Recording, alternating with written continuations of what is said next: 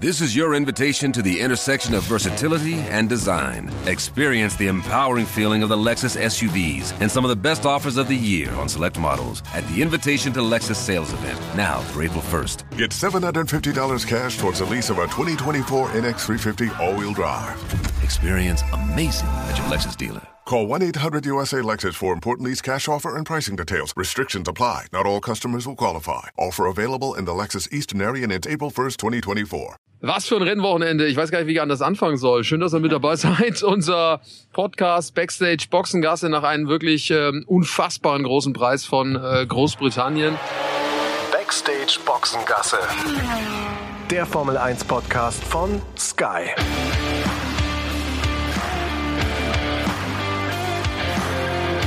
Sascha Roos, Peter Hardenacke und Sandra Baumgartner.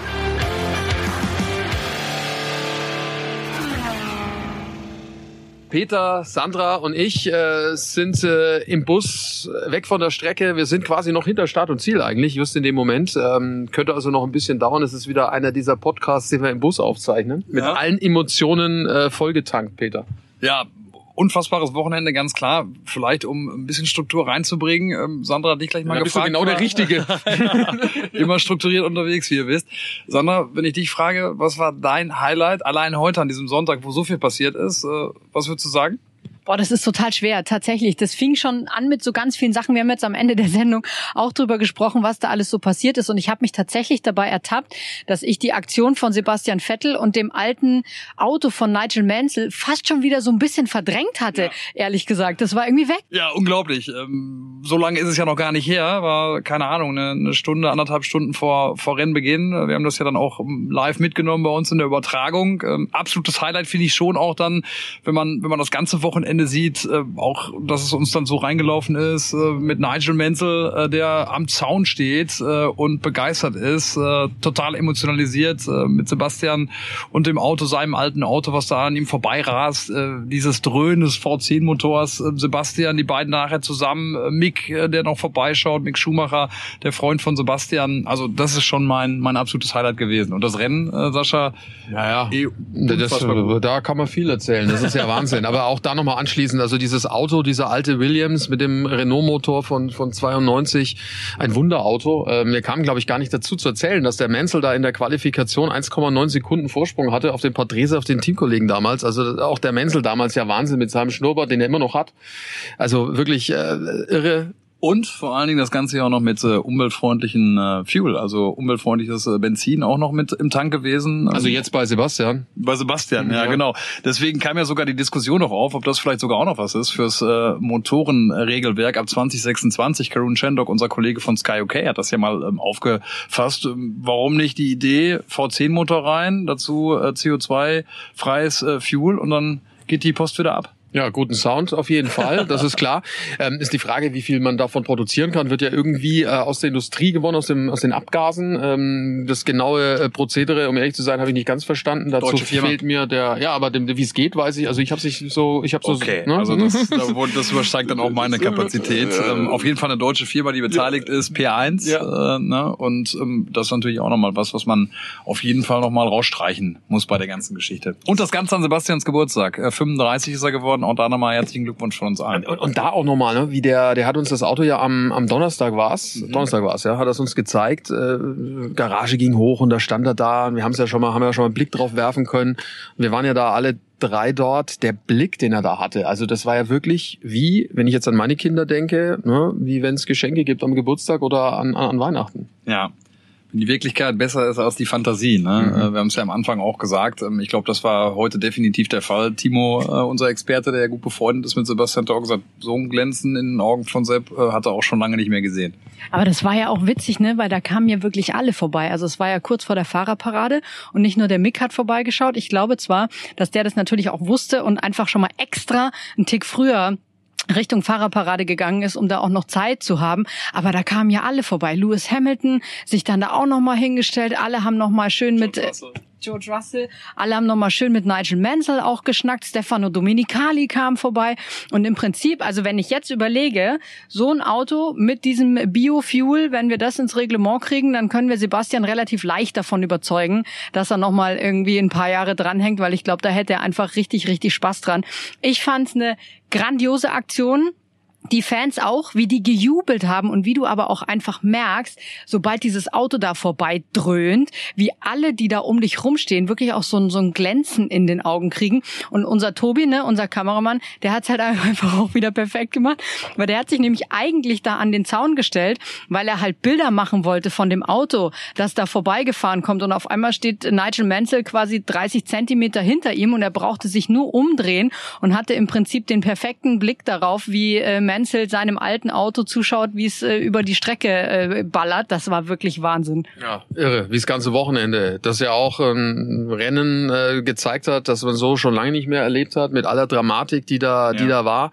Mit einem Carlos Sainz, der das Rennen gewinnt, mit zwei ähm, ja, Kandidaten für einen WM-Titel, die nicht auf dem Podium sind, aus verschiedensten Gründen, kommen wir auch noch gleich dazu. Mit einem Mick Schumacher, der Punkte holt. Yes. Mit Sebastian Vettel, der in die Punkte fährt, mit einem eigentlich ja sehr unterlegenen Auto. Also wirklich Wahnsinn. Wo wollen wir beginnen? Ja, mit diesem Unfall, ja. muss man ja sagen, nach äh, Grosjean, das Schlimmste, was ich äh, bislang gesehen ja. habe in der, in der Formel 1. Äh, bin seit 2019 äh, dabei, ähm, da mal mit, äh, damals mit Grosjean in Bahrain, wo uns ja allen der Atem gestockt ist, dieser Feuerunfall, wo er zum Glück äh, gut rausgekommen ist. Ähm, und heute, das war ein ähnliches Gefühl am Streckenrand. Ja, ich hatte sogar noch andere Erinnerungen an äh, den Unfall von Jules Bianchi 2014 äh, in Japan damals. Den hat man Gott sei Dank im Fernsehen nicht gesehen. Ähm, aber ich dachte mir dann auch, äh, als da äh, ja, Joe nicht mehr zu sehen war, man das Auto nicht gezeigt hat, man überhaupt nicht gesehen hat, wo das Auto überhaupt liegt, wie es da liegt. Also man, die sind ja völlig weggeblieben davon, Gott sei Dank. Also, aber generell suggeriert das natürlich schon immer ein schlechtes Gefühl, äh, dass mhm. irgendwas äh, Schlimmeres passiert sein muss. Und es wurde natürlich dann auch noch ein bisschen verstärkt durch äh, einen aufgeregten Stefano Domenicali, den wir dann ja auch äh, gesehen haben. Vor allem erstmal durch einen, wie ich finde, sehr aufgeregten George Russell, der ja selber involviert war in diesem Unfall, aus dem Auto steigt und sofort rüber rennt in die Richtung, wo wir zu dem Zeitpunkt das Auto von Joe ja nur vermuten konnten, weil es uns ja eben nicht gezeigt wurde. Und das sind dann so Sachen, die lassen mir das Blut in den Adern gefrieren, weil ich dann sofort denke, okay, da ist jetzt irgendwie was passiert, da kommen wir jetzt so einfach nicht mehr raus. Und je länger es dann dauert, auch bis sie uns Bilder zeigen, desto schlimmer habe ich immer das Gefühl, dass der, dass das auch die Situation ist. Und ich habe mich dann ja direkt, wie du ja auch, Peter, aufgemacht Richtung ähm, Alpha. Wo hast du es denn überhaupt gesehen? Wo hast du es überhaupt gesehen? Weil ihr seid ja überall. Ich meine, bei mir ist klar, wo ich sehe, aber äh, wo, wo, wo hast du es gesehen? Naja, ich sitze ja dann immer am Gatter. Ich habe ja meinen Campinghocker, mit dem ich mich ans Gatter setze, um den Rennstart zu gucken. Also dort, wo die Interviews gemacht werden werden von ausgefallenen Fahrern? Ganz genau, richtig, wo unsere Interview-Area ist. Und da ist in diesem Fall von Silverstone ein riesengroßer Bildschirm, eine riesengroße Video-Wall. Und ich bin natürlich in dieser Startphase auch mit dabei zu versuchen, sofort mitzuschreiben, was bei wem, wie, wo irgendwie passiert ist. Sehe dann als erstes oder höre dir ja auch zu und sehe dann als erstes diverse Autos, die dann da auf einmal stehen bleiben.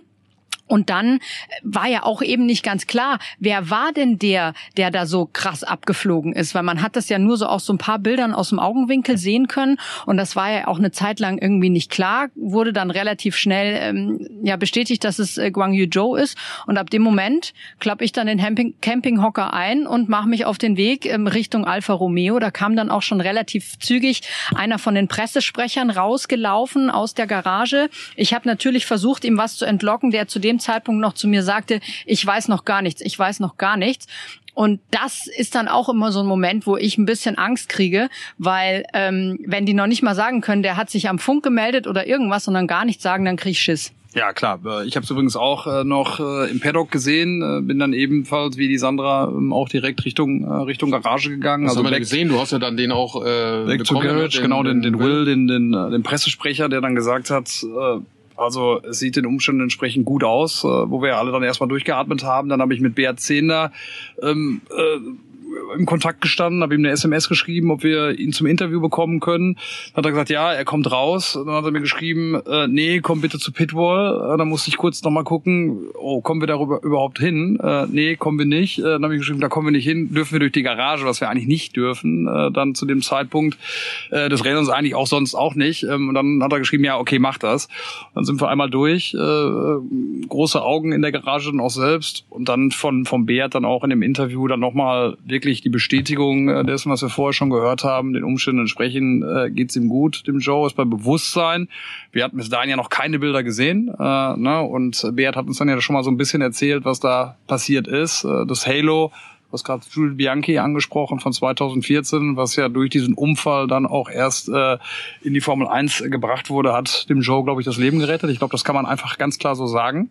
Ja. Und äh, ja. Und nicht nur ihm, ne? Roy Nissani, dem äh, Formel 2 Piloten, da hat ja auch einen, einen heftigen Unfall gehabt, äh, das gleiche, ja. Also am heutigen Tag schon zwei äh, Fälle, ne? Grosjean hast du gesagt, letztes Jahr auch Lewis Hamilton in Spa, der Unfall äh, mit Verstappen, äh, weiß auch nicht, was da passiert wäre ohne Halo. Ja. Also es lässt sich fortführen, wir haben es ja im Kommentar auch gesagt, wahrscheinlich in jeder Rennserie fast in jedem Jahr ein Vorfall, wo du sagst, Gott sei Dank gibt's den Bügel. Ja, aber wirklich bange Gesichter. Äh, Fred Vasseur kam später auch noch mal raus. Der war auch äh, wirklich fix und fertig. Äh, also wirklich emotional auch äh, aufgewühlt. Der hat auch schon viel erlebt, äh, der Franzose.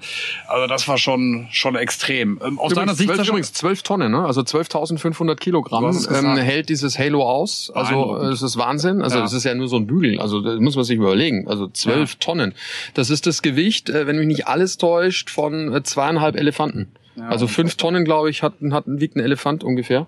Ja. Also das ist schon extrem. Aus deiner Sicht, wie hat sich das Ganze zugetragen? Was war das Problem? Da waren ja so viele Autos auch mit involviert. Ich glaube vier dann an der Zahl. Ja, am Ende, am Ende war es äh, eine Fehleinschätzung, glaube ich, von von Russell. Äh, der ist ja mit den mit den harten Reifen losgefahren, die äh, am Start nicht so viel Grip haben. Deswegen hat er Position verloren, kam schlecht weg vom Start. Andere wollten ihn überholen, logischerweise.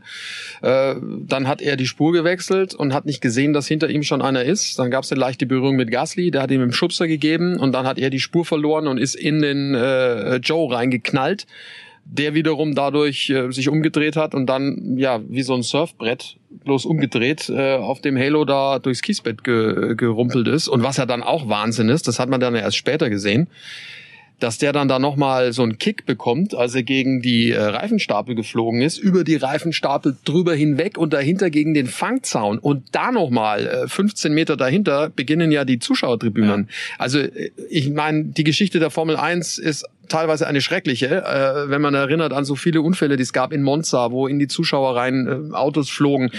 In ähm, Le Mans äh, gab es das gleiche auch mal, da war Mercedes involviert, deswegen haben die dann auch kein Le Mans-Rennen mehr gefahren.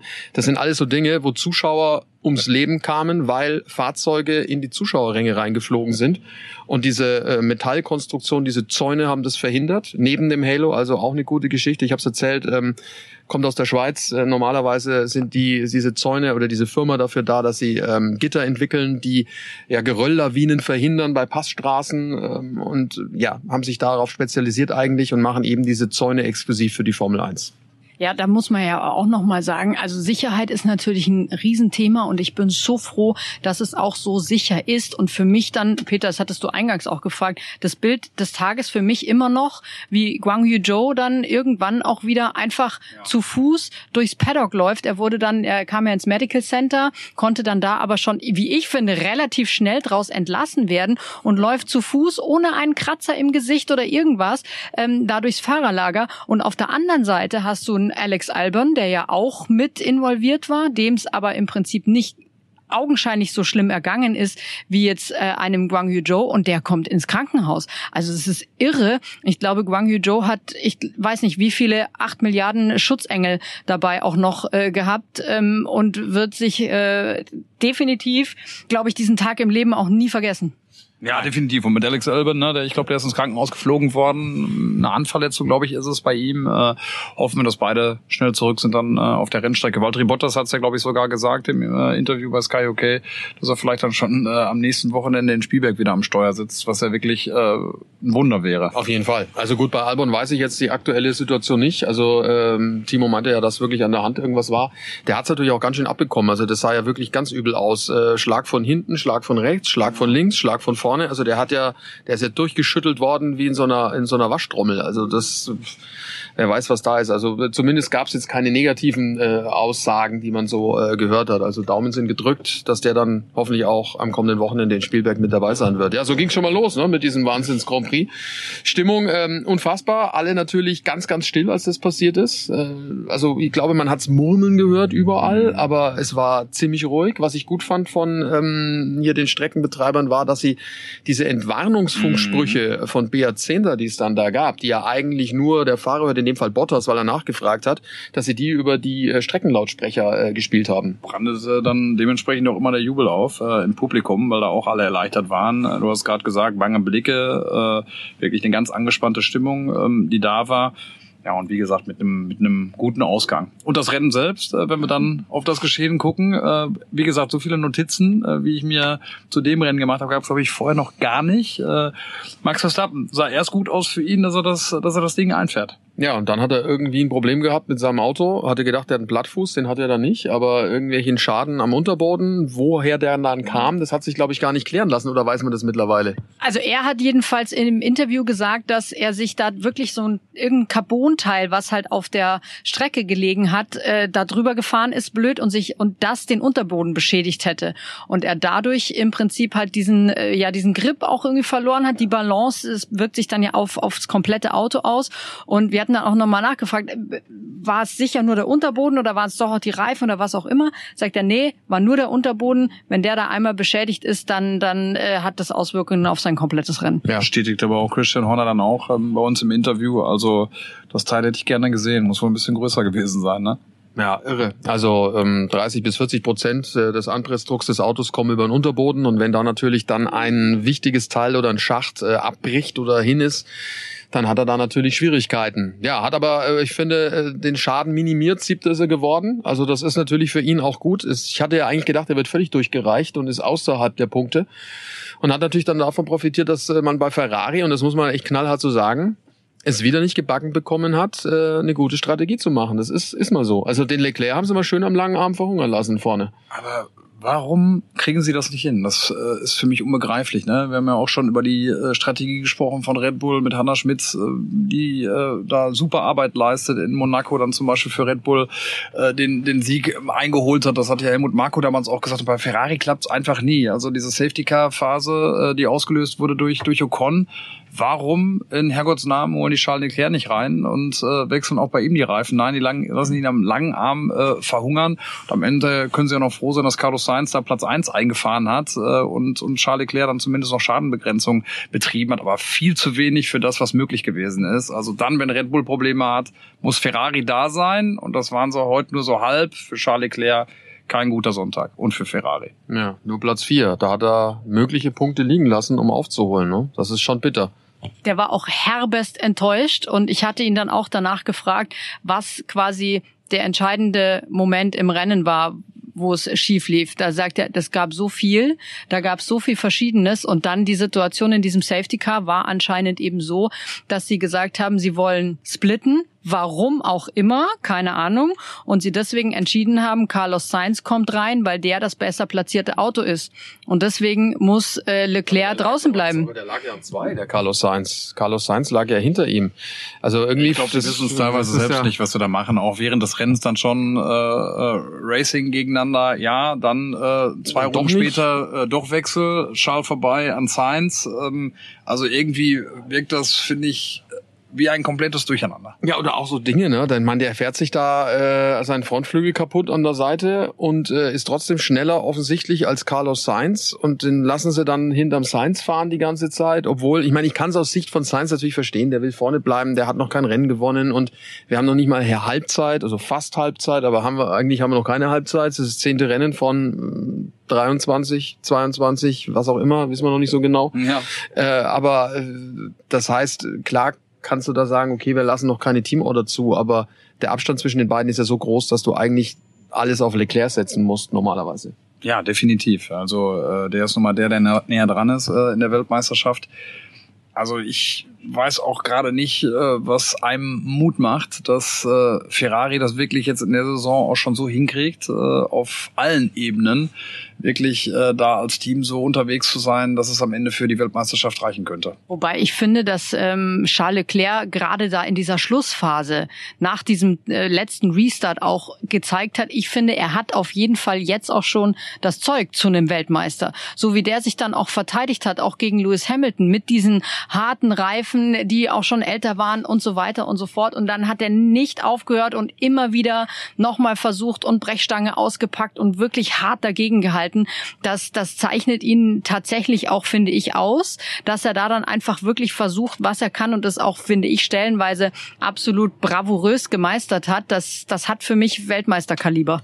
Ja, gut, aber da muss das Team natürlich auch mitspielen, ne? Das ist das Problem. Also da kann er so viel fighten, wie er will. Wenn die ihnen äh, nicht die bestmögliche Strategie geben, dann wird's halt äh, wird's halt dunkel, ne? Und das ist mit mit mit den Motoren das gleiche, mit der Haltbarkeit, mit den Problemen, dann die Hektik vorm Rennen ja schon mit diesen Klappen, die da offen waren. Ist jetzt mal unerheblich, ob das jetzt was Wichtiges war oder nicht, aber es stört, ne? Es stört. Es bringt, wie du sagst, Unruhe rein. Das sind so Kleinigkeiten, die so ein, zwei, drei Prozent kosten. Jetzt vielleicht nicht beim Fahrer, aber beim Team. Also es gibt mit Sicherheit ein paar Menschen, die das aufgeregt hat innerlich, dass das nicht so funktioniert hat wie normalerweise. Interessant da übrigens auch, Helmut Marco stand ja dann auch äh, in der Gridphase wirklich bei den Ferrari-Autos äh, mit, mit, einem breiten Grinsen äh, und hat sich das erklären lassen, dann auch noch von einem seiner Ingenieure, was da genau das Problem ist, hat uns ja dann kurz die Info gegeben, dass er gehört hat, dass es nicht so schlimm sei, aber wie gesagt, dann auch mit einem breiten Grinsen dann wieder von dannen zog. Also die werden das natürlich auch auch, auch beobachten. Haben natürlich ihre eigenen äh, Problemchen auch schon gehabt in der Saison, aber werden das auch äh, notieren, dass, dass Ferrari einfach als Team offensichtlich noch nicht da ist, äh, wo man sein müsste, um, um wirklich Weltmeisterschaftsanspruch dann auch zu haben. Tja. Wobei Sergio Perez, der ist da wenn das Team auf ihn zählt, weil ab dem Moment, wo eigentlich klar war, dass mit Max Verstappen heute kein Blumentopf mehr zu gewinnen ist, hat, äh, finde ich, Sergio Perez ordentlich Gas gegeben, das auch wirklich sehr, sehr gut gemacht. Und dass der, weil der war ja auch involviert nach diesem letzten Restart da in diesen Positionskämpfen, dass der sich breit machen kann wie ein LKW, das wissen wir spätestens seit Abu Dhabi letztes Jahr. Und ich finde wirklich, auf den ist unfassbar Verlass aus Seiten des Teams, weil der natürlich einfach nochmal versuchen musste, auch für die Teamwertung so viel Punkte rauszuholen, wie es natürlich irgendwie geht. Und finde ich, hat er auch wirklich gut gemacht. Der behält da immer ähm, ja irgendwo auch den, den kühlen Kopf und weiß, okay, ich muss einfach da sein, wenn es drauf ankommt. Und das war, finde ich, heute absolut der Fall. Naja, wobei er ja eigentlich bis zum Restart unauffällig war. Ne? Also äh, fuhr halt so ein bisschen rum. Also so ganz großartig fuhr er nicht bis zu dem Zeitpunkt. Aber was er natürlich dann hervorragend gemacht hat, äh, war, dass er da in den letzten zehn Runden in der Vorbereitung zum Restart hinter dem Safety Car car anscheinend das mit dem, mit dem Aufwärmen der Reifen sehr, sehr gut hinbekommen hat. Und er war eigentlich dann in diesen zwei Runden, nachdem es wieder freigegeben wurde, der schnellste, muss man schon auch klar so sagen. Und wer weiß, äh, ob man nicht sogar noch den Science hätte einholen können, wenn er schneller vorbeigekommen wäre an dem ganzen anderen Rest. Also das war schon ähm, sehr, sehr gut. Zweiter Rang für ihn, so gut war er hier noch nie. Ähm, hat den Rückstand verkürzt äh, in der WM auf Verstappen, aber der hat ja so einen großen Vorsprung gehabt vor diesem Wochenende, dass er da jetzt nicht so ganz in Mitleidenschaft gezogen wurde. So, wir sind noch nicht so wirklich viel weiter. Also wir haben ja erzählt, wir sind äh, losgefahren gerade, als der Podcast begann, hinter ähm, Start und Ziel, also hinter dem Boxengassengebäude. Wir sind übrigens bei Kurve 3 jetzt. Also nur mal so nebenbei, das will ich nur mal sagen. Also so lange haben wir gebraucht bis jetzt und es sieht nicht danach aus, als äh, würde das jetzt recht viel schneller gehen hast immer Staugarantie hier in, äh, in Silverstone. War die letzten Jahre schon äh, so, okay, äh, während der Corona-Zeit in dem Jahr äh, nicht, aber im letzten Jahr war es hier auch schon wieder ein bisschen anders, haben wir auch mal lange gebraucht, ähm, aber das ist jetzt hier Rekord. So lange von, äh, von Kurve 1 bis Kurve 3, ähm, ja, haben wir es die letzten Tage nicht gebraucht. Aber das Gute ist, wir haben den Charlie wieder mit dabei, unseren Sportchef. Ja? Und wenn's wieder ganz blöd rausläuft, dann kann der Charlie einfach wieder schön indisches Essen bestellen. Hat uns auch ja schon eingeladen. Ähm, vielen Dank nochmal, Charlie, an dieser, an dieser Stelle. Und wir haben auf jeden Fall unseren Backup-Plan haben wir mit dabei. Ich hol den einfach mal kurz rein, ne, Charlie? Bestellst du uns Curry, wenn's wieder ganz schlimm läuft im Stau? Natürlich bestelle ich einen Curry, aber ich hoffe, dass es tut nicht Not. Also wir haben noch ein paar Stunden. Wir zählen auf jeden Fall auf dich. So, jetzt äh, glaube ich, gibt's noch ein paar bestimmte Themen zu sprechen. Gerade ähm, die beiden Deutschen, ne? die wollen wir natürlich nicht vergessen. Da müssen wir auch mal drauf gucken. Ja, wir können endlich mal auch aus deutscher Sicht sagen, es war ein guter Sonntag für beide Deutsche. Die ersten Punkte für Mick Schumacher. Ich äh, fasse es ja nicht. Achter Platz und das bei echt schlechten Voraussetzungen. Die sind nämlich aus der vorletzten und letzten Startreihe losgefahren, die zwei. Ja, Wahnsinn. Von äh, Platz 19 auf äh, Platz 8. Ähm, ich meine, wir haben das ja auch jetzt alles ähm, wirklich immer so nah verfolgt. Ähm, auch aus Micks Sicht. Rennen 31 jetzt in der, in der Formel 1. Wir haben so lange gewartet auf die ersten Punkte, hat äh, viel Pech gehabt, hat das aber das haben wir heute auch mal ähm, festgehalten, so gut auch gemacht die ganze Zeit. Ähm, Finde ich immer sehr selbstbewusst geblieben unbeeindruckt von dem, was im Hintergrund auch passiert ist. Diese Scharmützel, die es gab mit dem Teamchef Günther Steiner, der ihn öffentlich kritisiert hat. Äh, viele Fehler, die auch seitens äh, des Teams gemacht wurden. Ich finde, das hat er klasse überstanden. Jetzt hat er auch das Glück mal auf seiner Seite gehabt. Viele Ausfälle, die da waren, von 19 auf Position 8. Am Ende einen super Zweikampf sich noch geliefert mit Max Verstappen. Da wäre es sogar fast noch äh, zu äh, mehr Punkten gekommen. Dann wäre er fast noch auf Platz 7 gekommen, wobei wir da auch einmal oh. alle ein bisschen so die Luft also, ich, ich habe an Miami gedacht. Ja, schmeißt das wieder weg. Du hättest mal den, also der, der, der Timo neben mir, der war ja völlig on fire der, der hat mich die ganze Zeit immer mit dem Arm so gehauen. Also ich weiß nicht, ich muss mal nachgucken, ob ich nicht einen blauen Fleck äh, mit davon genommen habe, aber es sei gegönnt. In dem Fall für die Punkte für Mick nehme ich den gerne in Kauf. Jedenfalls hat er ständig ausgekeilt, ja. weil, er, weil er so, so fertig war. Er gesagt, nein, nicht überholen, jetzt bleibt dahinter. Gott sei Dank hat er es gemacht. Ja, großartig. Und wie gesagt, dann auch danach äh, das dann mitzuerleben, äh, die Gina, die Schwester von, von Mick, äh, die vorbeigekommen ist mit der Champagner-Dusche in Richtung von, von Mick. Wir haben auch ein bisschen was abbekommen äh, Mick, der den Timo dann nachher noch ein bisschen, ein bisschen abgesprüht hat, ähm, die Corinna, die da war, äh, ja, das ganze Team auch, äh, zumindest äh, die Seite der Garage von, von Mick, ähm, die alle so happy waren und es dem Nick so gegönnt haben, wir sowieso. Also das war schon ein ganz besonderer Tag.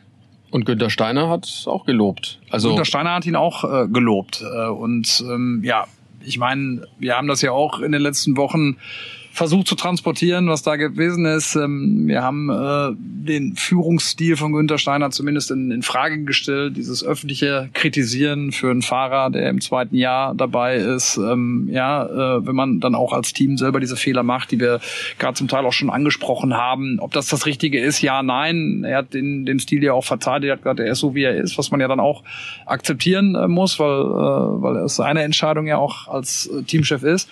Aber ähm, er hat sich auch gefreut, gefreut. Das glaube ich schon. Wir haben ja auch mit, mit Gene Haas, dem, dem Teambetreiber, äh, sprechen können vor dem Rennen. Ich bin gespannt. Ich hoffe, dass, äh, dass das jetzt auch äh, der, der Durchbruch war für die Vertragsverlängerung und dass wir dann relativ schnell schon was hören werden und der Mick dann auch im nächsten Jahr weiter für Haas unterwegs sein wird. Ja, auch da haben wir ja gesagt, so viele Alternativen gibt's ja eigentlich auch gar nicht, dass man da sagen kann, es gibt jetzt eine bessere Variante in der Hinterhand. Also das muss man ja auch mal ganz klar sagen. Und äh, nochmal dazu, ich meine, äh, Günter Steiner wir mögen ja seine Art auch. Ne? Er ist ja einer, der sich auch ein bisschen abhebt von der Normalität. Emotionalität gehört dazu. Äh, ein wichtiger Faktor natürlich auch. Ähm, mal schauen, was die Zukunft jetzt bringt mit dem guten Ergebnis. Definitiv hat Mick einfach die perfekte Antwort geliefert, weil es, ich finde es ja auch unfassbar cool, dass es nicht nur jetzt der eine Punkt ist, auf den wir immer so geschielt haben, ein WM-Punkt. Nein, jetzt sind es gleich drei, die er da einge... Äh, vier, stimmt, genau, sind gleich vier, die er da eingeheimst hat. Ähm, also irre, wenn ich ganz ehrlich sein soll. Und ich finde aber auch... Ähm, muss man auch sagen. Jetzt komme ich nämlich schon auf Sebastian. Lass mich noch einmal ganz kurz einen Satz zu Günther Steiner sagen. Ich meine letztendlich äh, auch nochmal diese Bemerkung, die er jetzt vor dem vor dem Rennwochenende gemacht hat. Äh, eine Schwalbe macht noch keinen Sommer. Auch das ist ja sind ja genau diese Dinge dann für für so einen jungen Fahrer. Muss man das machen, äh, nachdem der der Mick einen äh, Super Qualifying gefahren ist äh, in Kanada und Pech hatte dann am Sonntag wieder im Rennen selbst. Ja, wo wieder was am Auto, konnte. War nicht sein Fehler. Wo wieder was am Auto nicht nicht stimmte. Muss man das dann so machen? Ja oder nein?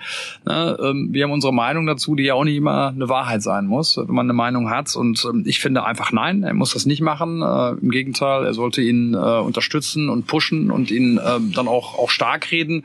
Und äh, na, die Meinung, die ich habe, die bleibt auch, ähm, ich finde das absolut unnötig. Und deswegen nochmal mehr dickes Ausrufezeichen hinter dem, was Mick da leistet mit den Punkten heute, aber auch mit der Art, wie er, wie er mit dieser ganzen Geschichte umgeht. Also ich finde es ja auch okay, dass er sagt, er hat seine Art und ähm, an der hält er fest. Aber auf der anderen Seite kritisiert er in Richtung Medien, dass da äh, irgendwelche Geschichten konstruiert oder aufgebauscht werden. Aber er liefert ja auch jedes Mal wieder im Prinzip nach. Auch jetzt mit so einer Aussage, ähm, über die wir jetzt gerade gesprochen haben, da hätte ich halt schon auch mal erwartet, dass auch ein Günther Steiner da sich vielleicht einfach mal ein bisschen zurückhält und sich da vielleicht die Wortwahl vielleicht auch etwas anders überlegt. Weil, äh, also ich meine, er pustet auch eher ins Feuer rein, als dass das löscht. Ja, muss mal gucken, wie das jetzt dann weitergeht mit äh, Günter Steiner und, und Haas. Äh, wichtig war zumindest mal, dass an diesem Sonntag kein technischer Defekt war. Äh, Magnus ist auch in die Punkte gefahren. Happy Clippy Haas. Ja. Ja, ist ja so, ja. oder? So kann man das Wochenende ja, ja. zusammenfassen. Und ja. äh, in, die, in dieser Richtung soll's äh, soll's weitergehen. Also die können, die können zufrieden sein. Ja. Sebastian Vettel auch, Aston Martin prinzipiell auch, weil mit dem Auto in die Punkte zu fahren, das war eigentlich nicht so ganz klar. Äh, starkes Rennen von ihm.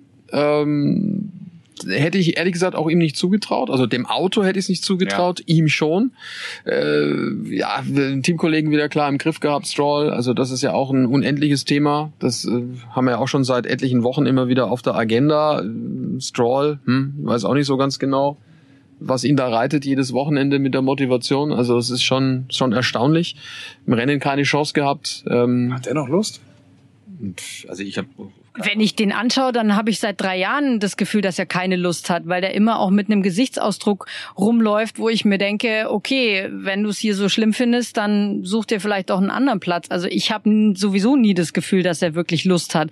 Aber ich glaube halt, dass er sich wahrscheinlich auch nicht selber die Blöße geben würde vor seinem Papa und sagen, du, ich glaube, das äh, läuft hier nicht so richtig, ich lass das mal sein. Das glaube ich einfach nicht. Ja, ich glaube, die, die Idee war eine andere, als den Sebastian geholt haben. Sebastian Vettel als viermaligen Weltmeister, vielleicht dann auch die Hoffnung, dass, dass der Lance Stroll dann zeigen kann, äh, dass, er, dass er ihn im Griff hat. Äh, den alternden Champion, in Anführungsstrichen. Ähm, gar nicht despektierlich gemeint, aber ich glaube, dass das einfach komplett nach hinten äh, losgegangen ist und dass der Lance Stroll gerade auch erkennen muss, dass Sebastian Vettel einfach in einer ganz anderen Liga fährt. Und die Frage, die ich mir wirklich stelle, ist, wie hoch seine Motivation noch ist, ob er das vielleicht gerade auch selber erkennt. Äh, und wir fragen uns immer nach der Zukunft von Sebastian, ob er weitermacht oder ja oder nein. Mike Krag, mit dem wir auch gesprochen haben, Teamchef von, von Sebastian, hat ja gesagt, dass man Sebastian so ein gutes Auto hinstellen muss, dass er, dass er äh, an dem Vertrag gar nicht vorbeikommen kann. Also von daher denke ich, bei denen ist die Frage geklärt. Liegt an Sebastian. Bin aber auch gespannt darauf, was, äh, was sich da im Hintergrund äh, tut, ähm, ob, äh, ob Lance Stroll noch lange in der Formel 1 bleibt. Ich weiß es nicht. Ja, oder vielleicht auch Lawrence. Vielleicht verkauft er ja auch sein Team. Weiß man ja auch nicht. Und dann äh, hat sich das mit, mit Lance sowieso erledigt. Also das ist auch mal ganz klar. Also man muss gucken, wie es rausgeht. Ich meine, eins ist auch klar, die Nummer mit dem äh, Motorenreglement für 2026 wird sich noch ein bisschen hinziehen. Also ähm, du hattest ja, Peter, mit, mit äh, Dr. Helmut Marko gesprochen, die ja gerne Klarheit hätten, dass da der Volkswagen Konzern mit Porsche reingeht. Äh, ja, nachdem die, die Regularien noch nicht klar sind, hält sich Volkswagen auch zurück. Die haben auch klare Vorstellungen, wie das Regularium ausschauen soll. Und je länger das dauert, umso schwieriger wird's natürlich dann auch. Also da spielen manche auch auf Zeit. Ähm, man hört, Mercedes und Ferrari haben da jetzt nicht so Bock drauf, dass da äh, Volkswagen mit reinkommt. Geht natürlich auch um die Verteilung, um Gelder. Je mehr äh, mit dabei sind, desto kleiner werden die Stücke für jeden Einzelnen was das, äh, was das Geld äh, verdienen anbelangt. Und Sandra ist ja kein Geheimnis. Die Formel 1 boomt extrem in den letzten Monaten und ja, vielleicht fast schon Jahren, muss man sagen. Also äh, völlig auf dem aufsteigenden Ast. Und somit ist natürlich auch die Gewinnmarge äh, immer größer. Und äh, abgeben will ja keiner so gern. Ja, aber das ist, glaube ich, auch genau ein Punkt, warum dieses Projekt Formel 1 auch für den Volkswagen-Konzern wieder attraktiv geworden ist. Weil ich kann mich auch noch an Jahre erinnern, wo äh, Volkswagen sich sukzessive aus verschiedenen Rennserien äh, zurückgezogen hat und dann auch gesagt hat, nee, wir wollen da einfach äh, das Ganze mal ein bisschen zurückfahren, eben auch um möglicherweise Budget einzusparen etc. Ja, wobei, wobei, wobei, da geht's jetzt nicht ums Geld, glaube ich, bei Volkswagen. Da geht's eher darum, die Grünen, den grünen Anstrich äh, natürlich auch weiter zu pushen. Nach den vielen Problemen, die sie hatten mit der Dieselaffäre, ist es natürlich natürlich jetzt auch extrem wichtig. Äh, ich will nicht sagen, sich reinwaschen klingt böse, das ist auch nicht so gemeint, aber es geht darum, einfach mal einen positiven äh, Akzent zu setzen und äh, da auf sich aufmerksam zu machen, weil die haben schon ganz schön leiden müssen, auch zu Recht, nach diesen ganzen ähm, Betrügereien, die es da gab. Und äh, deswegen hat man sich da natürlich auch ein bisschen zurücknehmen müssen. Und das ist natürlich jetzt mit äh, CO2-neutral, was der Ansatz ist für 2026, die Chance, auf einem äh, Feld, auf dem die Volkswagen-Gruppe mit Audi, mit Porsche jahrzehntelang erfolgreich war, äh, dort wieder äh, sich einen guten Namen zu machen. Ich glaube, das ist der, der Hintergrund.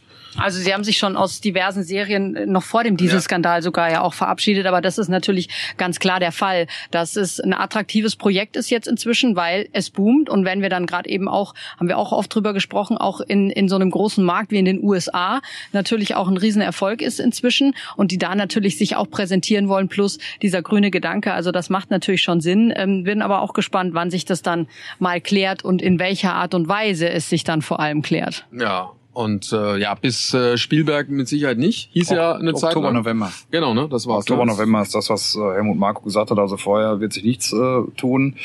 Ähm, der World Council, äh, der tagt ja jetzt äh, vor Spielberg. Ähm, da steht das aber nicht auf der Tagesordnung. Danach ist dann eben erst der nächste Termin wieder eben im Oktober oder im November. Und genau diesen zweiten Termin hat äh, Helmut Marko dann auch ähm, im Sinn gehabt. Also das ist das Zeitfenster jetzt erstmal. Also kurzfristig wird es keine Entscheidung geben, dann eher mittelfristig. Ja, aber es könnte sein, dass es für Ferrari und für Red Bull noch ein bisschen unangenehm wird, denn es geht um das Verbiegen des Unterbodens. Denn da hat man festgestellt, dass die zwei Teams wahrscheinlich ähm, ein bisschen zu flexibel sind unten. Da geht es ums Abdichten, da geht es darum, äh, wie ist der Anpressdruck. Das hilft wohl dann auch gegen diese Bouncerei, gegen die Hüpferei. Mercedes hatte da ja äh, monatelang Riesenprobleme, haben es jetzt erst in den Griff bekommen. Bei Mercedes, äh, bei, bei Red Bull und bei Ferrari hat es schon vorher funktioniert und zwei Millimeter sind erlaubt, was das Verbiegen anbelangt und angeblich zeigen Messungen, dass das bis zu sechs Millimeter sind bei diesen beiden Teams. Ah, okay. Und darum wird es äh, nächste Woche auch gehen und es kann durchaus sein, sein, dass da nochmal äh, genauer hingeguckt wird und nochmal genauere Direktiven rausgehen, was äh, die Steifigkeit des Unterbodens anbelangt. Und dann kann es schon sein, dass es da auch nochmal Schwierigkeiten gibt für die beiden Top-Teams in der aktuellen Situation. Mercedes wäre auf der Lauer. Es wird einfach nicht langweilig in dieser Formel 1. Wunderbar, finde ich herrlich, kann für mich genauso weitergehen. Ja, wäre spannend auf jeden Fall, wenn Mercedes da nochmal ordentlich ranrücken äh, könnte. Ich weiß gar nicht, wie groß der Abstand jetzt genau ist für, für George Russell, für Lewis Hamilton. Äh, also da müsste schon ein kleines Wunder, ein sportliches Wunder ähm, herbeigerufen werden. Aber wir würden es natürlich mitnehmen. Warum soll es nicht ein Dreikampf werden am Ende? Ähm, herrlich wär's. Ja, schön. Und herrlich ist es auch äh, in Österreich, Spielberg, unser nächstes Rennen. Noch zwei, drei Sätze dazu. Ähm, das äh, steht direkt vor der Tür. Also für die Teams ein großer Stress, für unser Team auch. Also gerade unsere Kollegen. Noch, ja, ja, wir, wir campen. Ja, ja, ja, wir campen. Da bin ich auch mal gespannt, ob das stressig wird. Aber ich freue mich drauf. Ja, Ralf hatte Peter und mich eingeladen zum Campen. Ähm, es ist eine Männer-WG, leider, äh, liebe Sandra, tut uns leid, aber es ist eine Männer- Männer-WG. Wir berichten, wir berichten. Alles gut. Ja, was im Campingwagen passiert, bleibt im Campen. Nein. oh, oh, oh, oh. Also, aber ich, ich bin gespannt auf, äh, auf Ralfs äh, Kochkünste. Übrigens, ähm, auch da gibt's ja ein schönes Aufeinandertreffen fürs nächste Wochenende. Ja, ja, oh ja. Oh, ja, ja, ja, ja. Das Kochduell ne, ist äh, geplant. Ja. Äh, zwei Sterne Koch. Zwei Sterne Koch gegen ähm, was ist der, was ist der Hobbykoch ist er, der Ralf, ne? Ralf ist unser Drei-Sterne-General. Drei Sterne, genau, Zwei-Sterne-Koch gegen Drei-Sterne-General. So ist es. so ist es. Also großes Duell, Karl-Heinz Hauser, der Caterer von äh, McLaren. Da ist McLaren jetzt schon äh, das Maß aller Dinge, ne? was, äh, was die Küche anbetrifft. Ähm, haben wir ja auch schon ein paar Mal feststellen dürfen. Die beiden äh, werden dann gegeneinander kochen oder miteinander kochen, viel mehr. Äh, ja, ja, das Ganze werden wir natürlich begleiten. Mittwoch und Donnerstag ist der Dreh, glaube ich, glaube Andreas Seidel, der Teamchef von McLaren, der wird das dann am Ende mal testen. Äh, wie die Kochkünste dann auch äh, zusammengewirkt haben. Karl-Heinz Hauser und Ralf Schumacher. Wird auf jeden Fall lustig. Also wir, wir im Campingwagen irgendwo, Campingplatz hat der Peter, äh, der Ralf ausgesucht. Bin mal gespannt, wo er, wo er uns da hinstellt. Ah, ich glaube nicht, dass der Ralf da was Schlechtes aussucht. Also das traue ich ihm durchaus zu, dass er da ein hübsches Plätzchen für euch gefunden hat. Ich mache es mir dabei im Hotel gemütlich, bin aber ehrlich gesagt ein bisschen traurig, weil es ist ein anderes als in den letzten Jahren. Wir waren ja immer im Sporthotel Kapfenberg. Ja, nein. Wieso? Wir sind in Judenburg dieses ah, Mal. Ja, da waren wir aber auch schon. Da waren wir auch ich schon. Nicht. Ah, okay, aber das ist gut. Die haben äh, auch einiges zu bieten. Gibt es da auch so einen guten Backhähnelsalat wie im Sporthotel Kapfenberg? Das habe ich jetzt nicht mehr ganz äh, genau in Erinnerung, aber das Bier schmeckt lecker. Soll ich eigentlich meine Gitarre mitnehmen für unseren Camping für unseren Campingurlaub? Dann hast du eine kleine Ukulele? Oder? Nee, es ist schon was.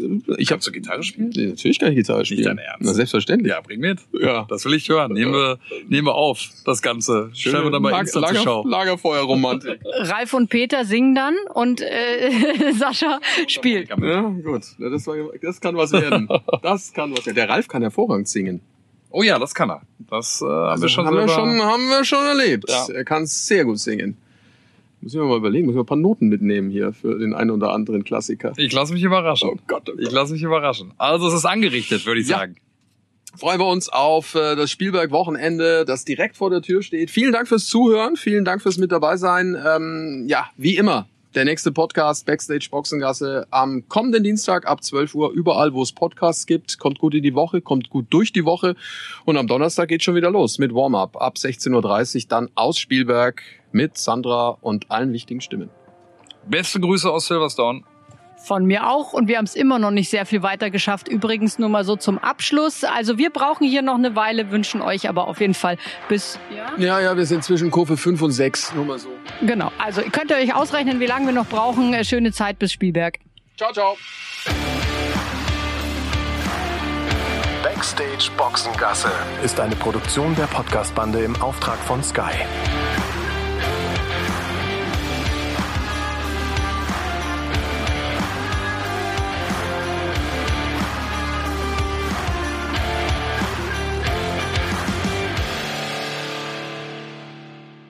Hello, liebe Tennisfans. In der neuen Folge von Mad Dog und Wingman, dem Sky Tennis Podcast, blicken wir zurück auf die erste Woche Wimbledon mit den deutschen Erfolgsgeschichten. Tatjana Maria und Jule Niemeyer schaffen beide den Einzug ins Viertelfinale, treffen dort direkt aufeinander und das bedeutet, wir bekommen eine deutsche Halbfinalistin. Dazu schauen wir natürlich auf das Aufregermatch des Turniers bislang, Nick Kyrgios gegen Stefanos Tsitsipas und wir blicken voraus auf Woche zwei, machen den großen Favoritencheck und feiern 100 Jahre Center Court. Was war das für eine herrliche Zeremonie vom Allerfeinsten. Das alles in der neuen Folge von Mad Dog und Wingman, dem Sky Tennis Podcast mit dem Mad Dog Michael Stich, dem Wingman Patrick Kühn und mit mir Paul Häuser. Klickt rein, hört rein, viel Spaß. Tennis auf Sky. Let's go.